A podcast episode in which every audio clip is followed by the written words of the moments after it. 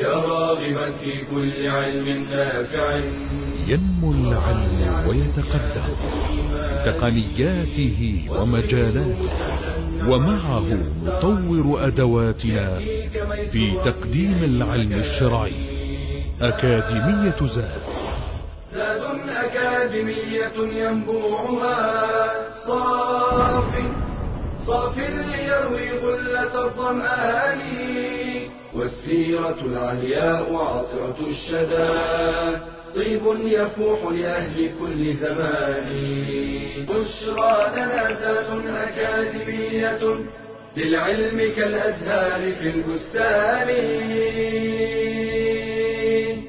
بسم الله الرحمن الرحيم، الحمد لله رب العالمين، وصلى الله وسلم وبارك على عبده ورسوله الأمين نبينا محمد وعلى آله وصحبه أجمعين. أما بعد، السلام عليكم ورحمة الله وبركاته. النبي صلى الله عليه وآله وسلم من البشر، يوجد من الأمور ما يحبه، ويوجد من الأمور ما يكرهه، والطعام من الأمور التي لا ينفك الإنسان من الحاجة إليها. كلوا واشربوا ولا تسرفوا. الله عز وجل جعل الطعام والشراب من النعمة التي امتن بها على عباده. والنبي عليه الصلاة والسلام كان هنالك من الطعام ما يحبه، فهل يشرع لنا أن نحب هذا الطعام؟ لا شك أن حبك للشيء تبعا أن حبك للشيء تبع لمحبتك لمن يفعل هذا الشيء.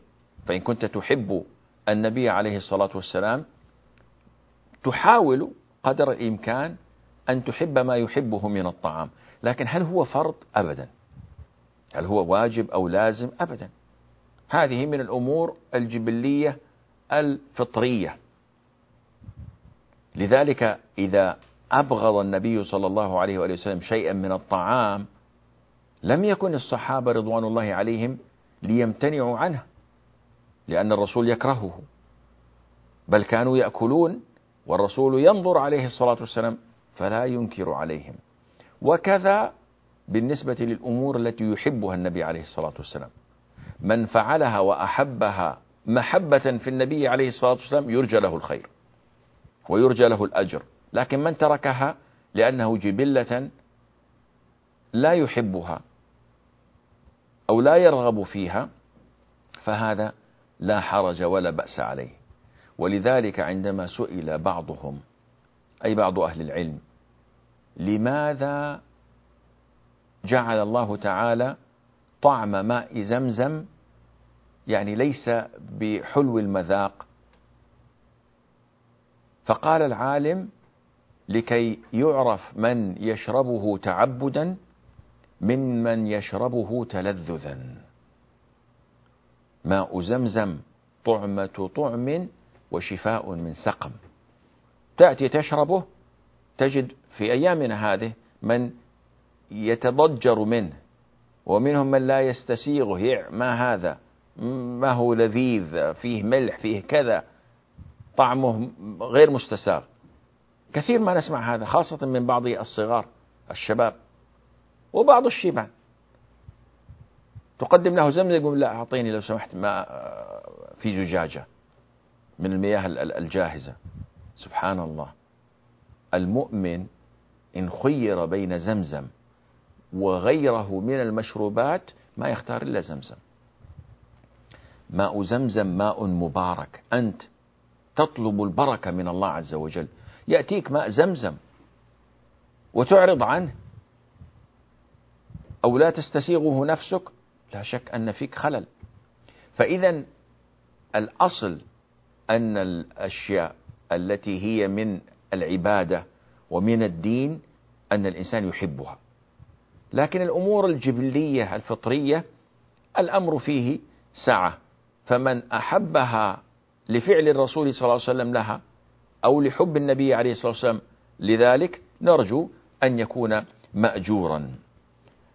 النبي عليه الصلاة والسلام كان يأكل من الطعام ويشرب من الشراب ما ترتاح نفسه إليه، وعلى وفق ما تعوده قومه، فهو من مكان ومن بيئة معروفة، يعرفون نوعا من الطعام ويكرهون نوعا آخر لم يألفوه، لكن هديه عليه الصلاة والسلام فيما تأباه نفسه أعظم الهدي وأكمل الهدي وأجمل أدب وأرقى سلوك. استمع إلى ما يقوله أبو هريرة رضي الله عنه وأرضاه، قال: ما عاب النبي صلى الله عليه وآله وسلم طعاما قط، إن اشتهاه أكله وإن كرهه تركه. رواه البخاري في الصحيح.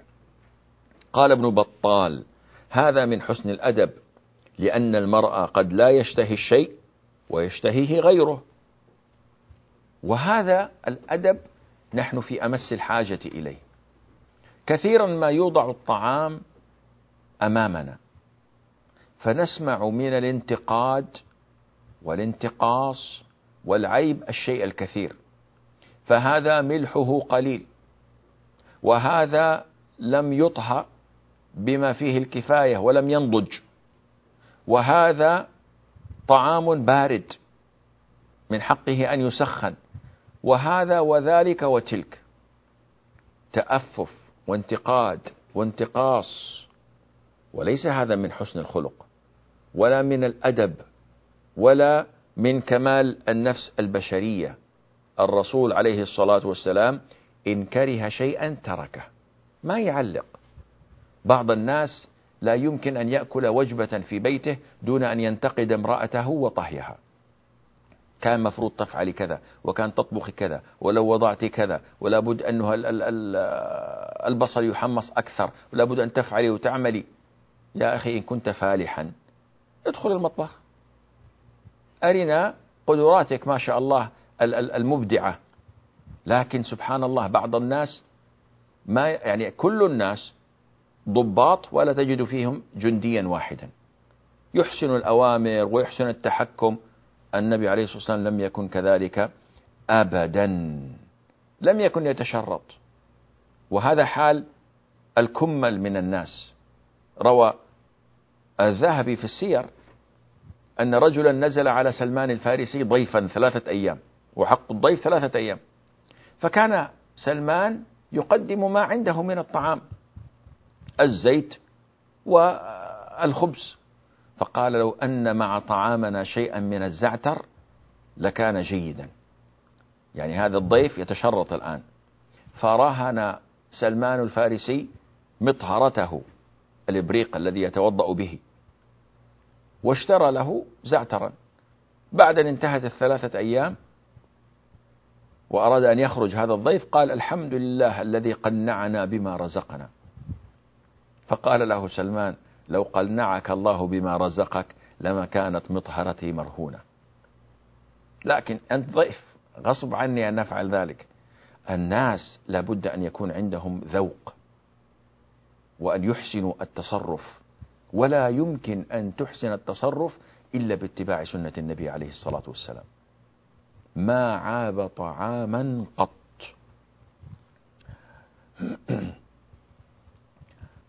البخاري رحمه الله روى حديثا عن خالد بن الوليد أنه دخل مع النبي عليه الصلاة والسلام على أم المؤمنين ميمونة، وميمونة بنت الحارث هي خالة عبد الله بن عباس وخالة خالد بن الوليد. فدخل على خالته فوجد عندها ضبا محنوذا قدمت به أختها من نجد، فقدمت الضب لرسول الله عليه الصلاة والسلام. وكانت عادة النبي عليه الصلاة والسلام أنه لا يأكل طعاما ولا يعني يمد يده إليه حتى يحدث به ويسمى له، هذه عادته عليه الصلاة والسلام. فماذا حصل؟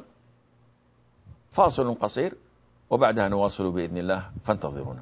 بشرى لنا زاد أكاديمية للعلم كالأزهار في البستان.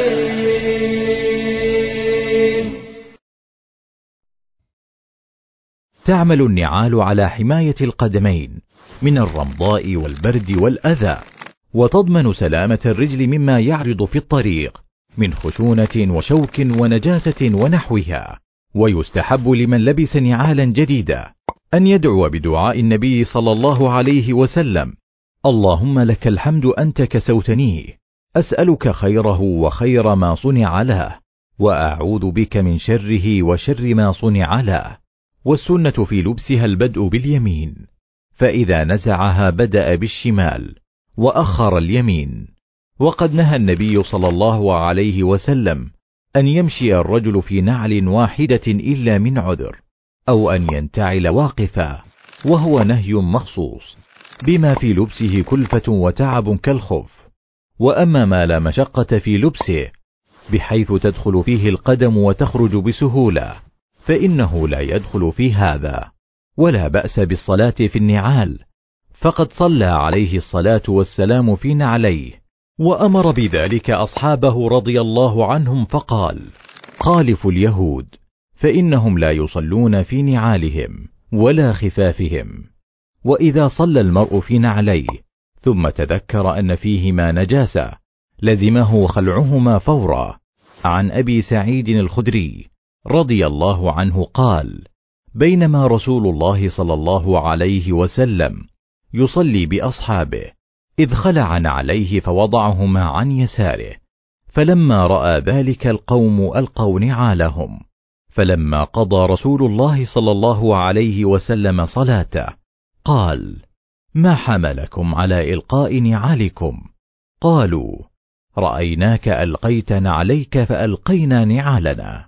فقال رسول الله صلى الله عليه وسلم: إن جبريل أتاني فأخبرني أن فيهما قذرا، أو قال أذى، وقال: إذا جاء أحدكم إلى المسجد فلينظر، فإن رأى في نعليه قذرا أو أذى فليمسحه وليصلي فيهما. والصلاة في النعال إنما تكون في الخلاء أو في مسجد مفروش بالتراب والحصباء، فإذا كان المسجد مفروشا بالسجاد ونحوه فلا بد حينئذ من خلع النعال حفاظا عليه من التلوث أو الإتلاف، ومنعا من إيذاء المصلين.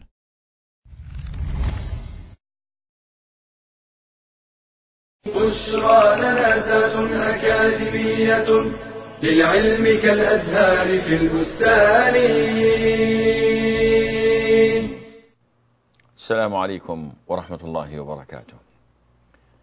نبينا عليه الصلاة والسلام ما كان يعيب طعاما قط، ولذلك عندما قدم إليه هذا الضب الحنيف، طبعا كل ما كل الذي رآه عليه الصلاة والسلام هو لحم ومحنوذ ورائحة جميلة، والإنسان جائع، وهو في بيته، بيت أم المؤمنين ميمونة رضي الله عنها وأرضاها. وعادته كان أن يسأل أو يحدث، الناس يخبرونه: ترى يا رسول الله هذا فيه بصل، هذا فيه ثوم، هذا كذا، هذا كذا، ثم يأكل أو يترك. فلما هوى إلى الطعام يريد أن يأكل منه ولم يسأل، تحدث بعض النسوة من الحضور، فقلنا: أخبرنا رسول الله عليه الصلاة والسلام أن ما قدمت له هو الضب. فأخبر الرسول عليه الصلاة والسلام قبل أن يأكل، فرفع يده. لما رفع يده ما تحدث، ما قال: ضب، تأكلون سحلية، تأكلون وزغة، أعوذ بالله. بعض الناس يفعل ذلك، يعني يعني يكره طعاما فينتقد، وربما انتقاده يكون مقززا. الناس يأكلون معك على الطعام وأنت ما عجبك شيء، يا أخي اسكت، ما تقول هذا يشبه كذا وهذا يشبه كذا، وتقزز الناس منه. فرفع يده عليه الصلاة والسلام ولم يتكلم. خالد بن الوليد رضي الله عنه وأرضاه من المجاهدين في سبيل الله من أهل الصحراء من أهل السفر، فسأل الرسول عليه الصلاة والسلام: أحرام الضب يا رسول الله؟ أنت ما أكلت؟ قال: لا، ولكن لم يكن بأرض قومي فأجدني أعافه. قال خالد: فاجتررته فأكلته والرسول عليه الصلاة والسلام ينظر إلي. شوف الأدب، ما تحدث، ما قال له أنا لا أحبه تأكل منه أبدا. كذلك عندما قدم له طعام فيه بقول وفيه بصل وثوم فرفع يده، فأبو أيوب الأنصاري وأصحابه رفعوا أيديهم، قال: إني أناجي من لا تناجي، أنا ما أستطيع آكل هذه هذه الخضار ذات الرائحة النفاذة القوية، لأني أتحدث وأناجي جبريل عليه الصلاة والسلام، فلا بد أن تكون رائحتي طيبة، رائحة فمي. وأذن لهم أن يأكلوا وأمرهم أن يأكلوا، فدل ذلك على أن الأكل مما لا يحبه الرسول عليه الصلاة والسلام جائز وحلال ولا حرج فيه. النبي صلى الله عليه وآله وسلم من الأطعمة التي كان يحبها ويفضلها ذراع الشاة.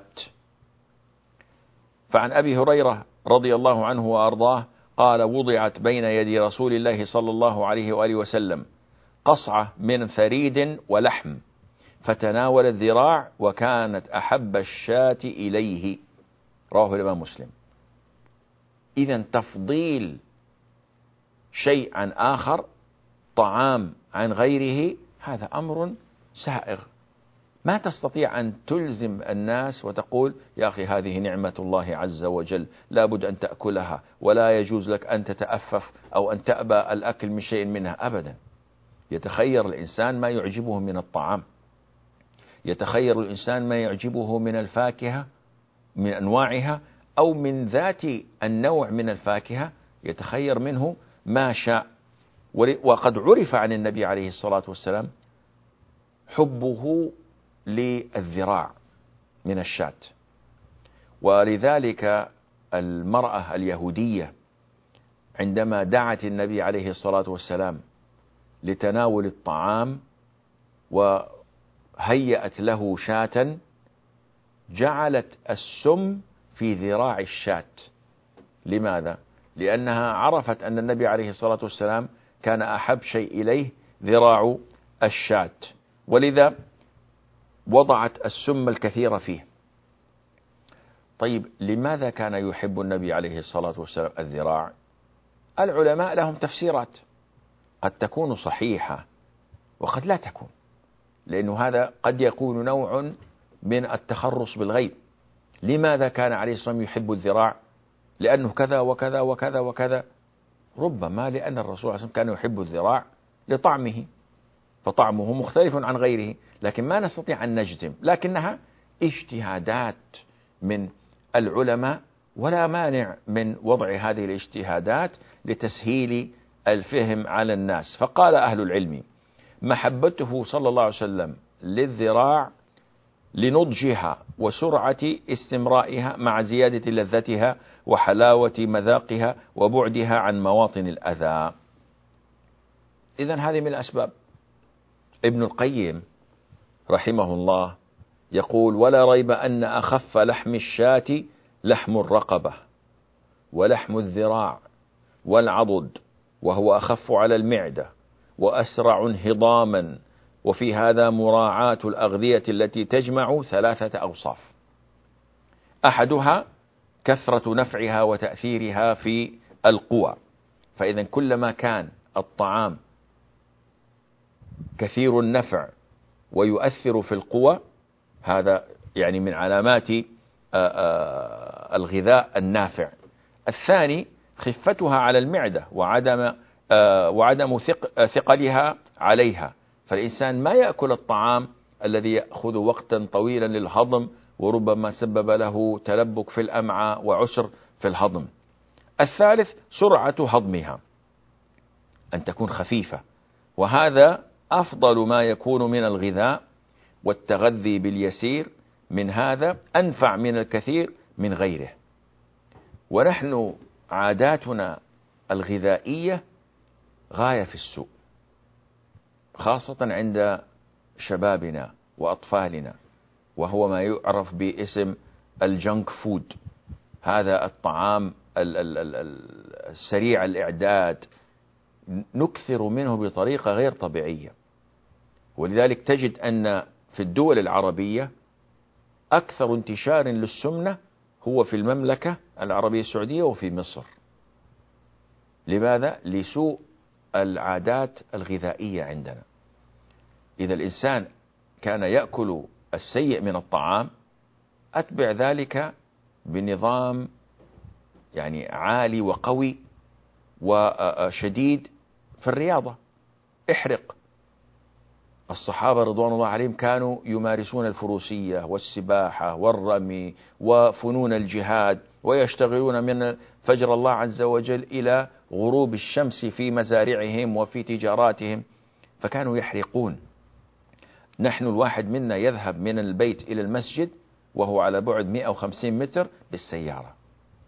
أولادنا أصبحوا كتلا من الشحم واللحم، ما يعرفون شيء من الرياضات الصحية، ما يعرفون التعامل مع الطعام، كل طعامهم سكاكر وحلوى وهذه الأطعمة والأغذية السريعة. ولا شك أن ذلك كله يعني يعين ويساعد على نشوء جيل خامل ما يحب الحركة ولا يحب العمل. النبي صلى الله عليه وآله وسلم كان يحب الدباء، وهو اليقطين أو القرع. وأنس رضي الله عنه يخبرنا أن خياطا دعا رسول الله عليه الصلاة والسلام لطعام صنعه، وقدم له قصعة فيها ثريد وعليه دباء. فإذن القصعة هذه فيها خبز وفيها قديد لحم وفيها دباء. يقول فجعل عليه الصلاة والسلام يتتبع الدباء من حوالي القصعة، وهذا ليس فيه مخالفة لأمره عليه الصلاة والسلام كل مما يليك، لأنه هذا الطعام قدم له خاص، فهو يتخير منه ولا تطيش يده من أمام الناس، فالطعام طعامه، فكان يتخير صلى الله عليه وآله وسلم. يقول يتتبع الدباء من حوالي القصعة.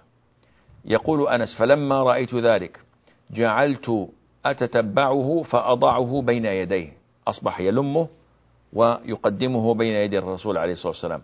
قال فلم أزل، هذا أنس، فلم أزل أحب الدباء من يومئذ. راوي الحديث عن أنس هو ثابت البناني، يقول فسمعت أنسا يقول فما صنع لي طعام بعد أقدر على أن يصنع فيه دباء إلا صنع.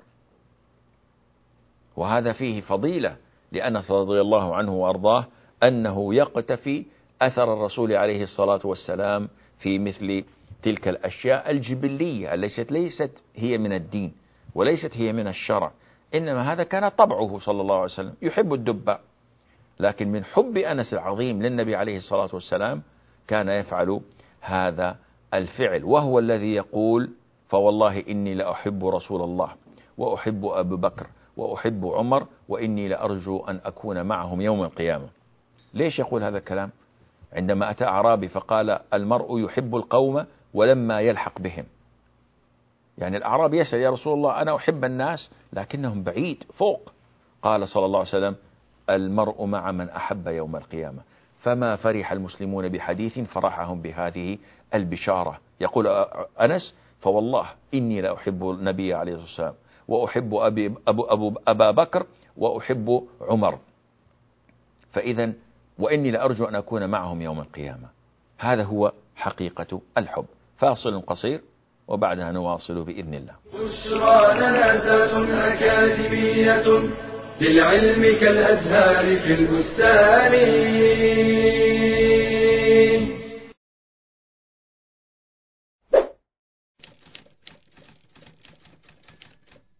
للمرأة في الإسلام أحكام تشريعية تختص بها رعاية لها وصيانة وتكريما، لا تضييقا عليها ولا تصغيرا لشأنها، فالمرأة لا تزوج نفسها، وإنما يزوجها وليها. قال النبي صلى الله عليه وسلم: لا نكاح إلا بولي.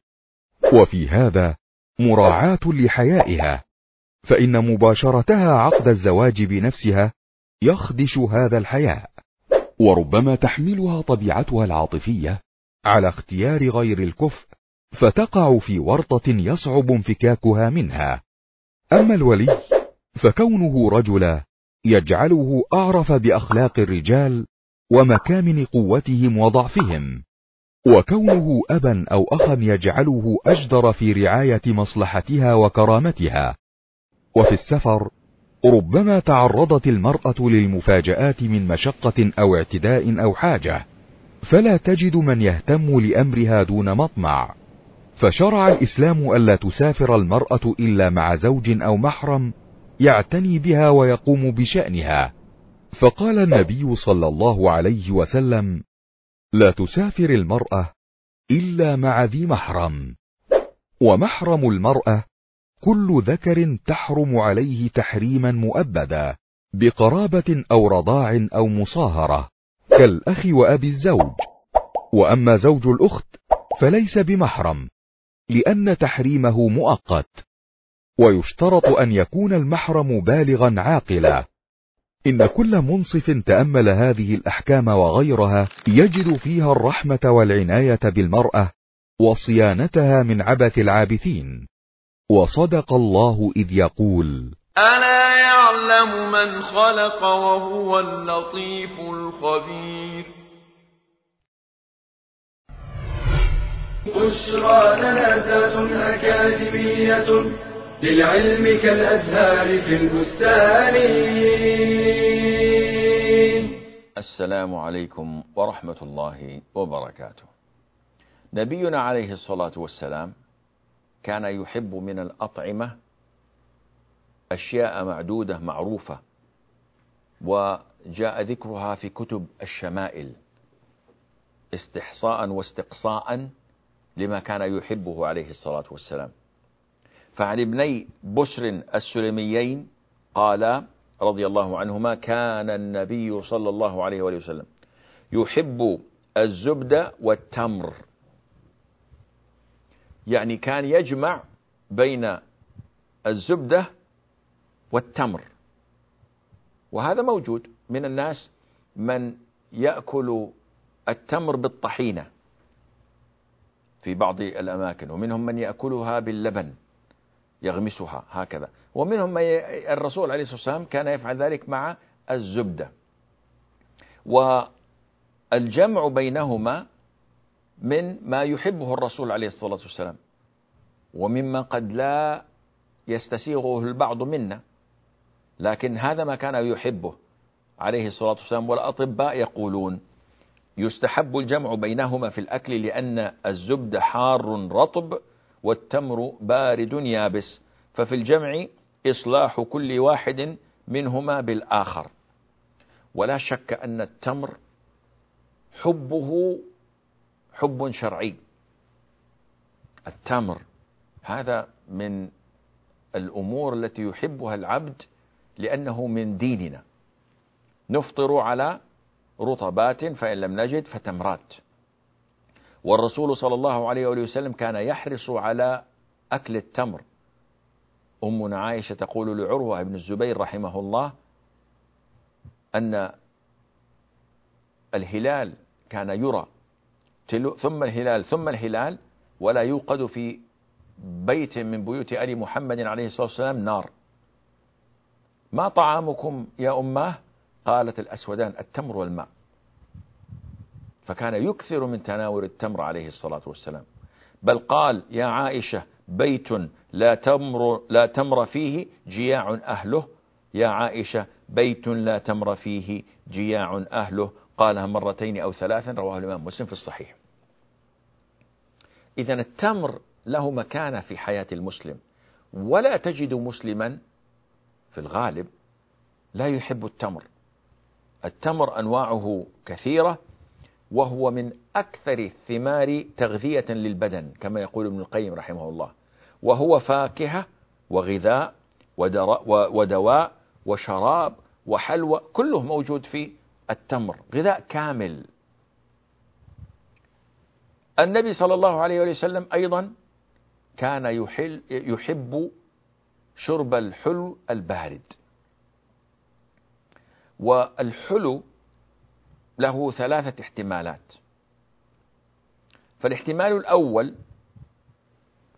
أن المراد بالشراب الحلو البارد أن يكون الماء العذب، فقد كان صلى الله عليه وآله وسلم يحب الماء العذب كمياه العيون والآبار الحلوة، ويذهب إلى آبار معينة في المدينة لأصحابه فيشرب منها، وكان يستعذب له الماء، يعني يبحثون عن الماء العذب اللي ما فيه ملوحة ويحضروه للرسول عليه الصلاة والسلام. ربما بعث من يأتي له بالماء من أماكن بعيدة، يعني سفر يوم أو يومين من بيت السقية، ليأتوه بهذه القربة الحلوة من الماء الحلو، فهذا الحلو البارد. المعنى الثاني أنه هو الماء الممزوج بالعسل، وهذا الماء ممزوج بالعسل كان يكثر عليه الصلاة والسلام من شربه. يقول ابن القيم: كان يشرب العسل الممزوج بالماء البارد، وفيه من الأمور الصحية ما لا يهتدي إلى معرفته إلا أفاضل الأطباء. العسل لا شك أنه شفاء، وأنه دواء، وأنه غذاء، فوضع الرسول عليه الصلاة والسلام وتحلية الماء بشيء من العسل، الأطباء اكتشفوا أن فيه من الفوائد الشيء العظيم. طبعا هذا نحن قد ابتعدنا عنه، لأن العالم قد حصل له غزو بالسكر، ذاك السم الأبيض، فأنت تجد السكر في كل شيء، حتى في العيش، في الخبز يضعون السكر وهو من السموم، ولو أراد الإنسان العافية لم تنع عن أكل السكر تماما، كل من الفواكه ما شئت، لكن السكر الأبيض هذا فيه سم، إن احتجت استخدم العسل. ولذلك فيه تنظيف للمعدة، فيه تنظيف للرئة، فيه مضاد حيوي معروف. قال عليه الصلاة والسلام: الشفاء في ثلاث، في شرطة محجم أو شربة عسل أو كية بنار، وأنا أنهى أمتي عن الكي. إذن الرسول يخبرنا عليه الصلاة والسلام أن من أصول الاستشفاء، من أصول الدواء لمن كان به سقم، أن يشرب شربة عسل، سواء تناول العسل بمفرده أو وضعه في ماء وشربه، لأنه يكون أسرع في الهضم. التفسير الثالث للحلو البارد أن الرسول كان عليه الصلاة والسلام يحب أن يحلى له الماء عن طريق النبذ، فيجعل له في إناء الماء تمرا أو زبيبا، وهذا ما يعرف باسم النبيذ. الآن الناس النبيذ يظنون أنه هو الخمر، وهذا غير صحيح. النبيذ هو ما نبذ فيه الشيء. هذا الماء يطرح فيه ذلك التمر أو الزبيب ويحليه، وله نفع عظيم في زيادة القوة.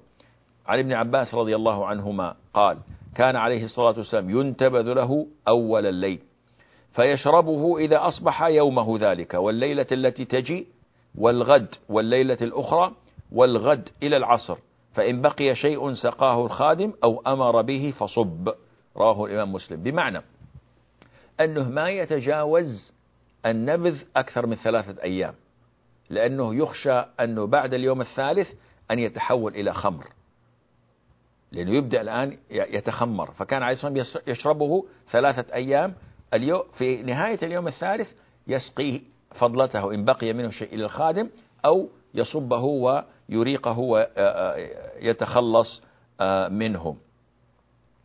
وفي هذا دليل واضح على أن الرسول كان يحب عليه الصلاة والسلام الحلى، يقول ابن بطال: فيه دلالة على أن استطابة الأطعمة جائزة، وأن ذلك من فعل أهل الخير. يعني بعض الناس ينكر عليك: يا أخي تحب الحلوى، تحب ال ال ال الف... ال الكيك والأطعمة، الحلا وكذا، أم علي وكيكة الفروشيه وكذا، إيش المشكلة؟ الله عز وجل يقول: يا أيها الذين آمنوا لا تحرموا طيبات ما أحل الله لكم ولا تعتدوا. هذا حلله الله عز وجل، وقال عز وجل: قل من حرم زينة الله التي أخرج لعباده والطيبات من الرزق قل هي للذين آمنوا في الحياة الدنيا خالصة يوم القيامة. إذن أكل الحلال من الطعام ليس منافيا للزهد والتقلل من الدنيا، بل هو من فعله صلى الله عليه وسلم، وهو من سنته. ولذلك الإمام علي رضي الله عنه وأرضاه، الخليفة الراشد، كان إذا أتوه بالفالوذج يستطعمه ويطلب منه المزيد. وكان سفيان الثوري إذا أكل في العشاء شاة أو قارب ذلك كان يكثر من الطعام حتى يقول الناس: هذا الإمام سينام. فبعد أن يفرغ من طعامه يقوم يصلي الليل إلى الفجر، ويقول: أعلف العبد ثم كده. إذن لا يحرم الإنسان ما أحل الله عز وجل له من الطيبات، بل يتبع سنة النبي صلى الله عليه وآله وسلم. هذا والله أعلم، ونسبة العلم إليه أسلم. والسلام عليكم ورحمة الله وبركاته. يا راغبا في كل علم نافع، متطلعا لزيادة الإيمان، وتريد سهلا النوال ميسرا، يأتيك ميسورا بأي مكان. زاد زاد أكاديمية ينبوعها.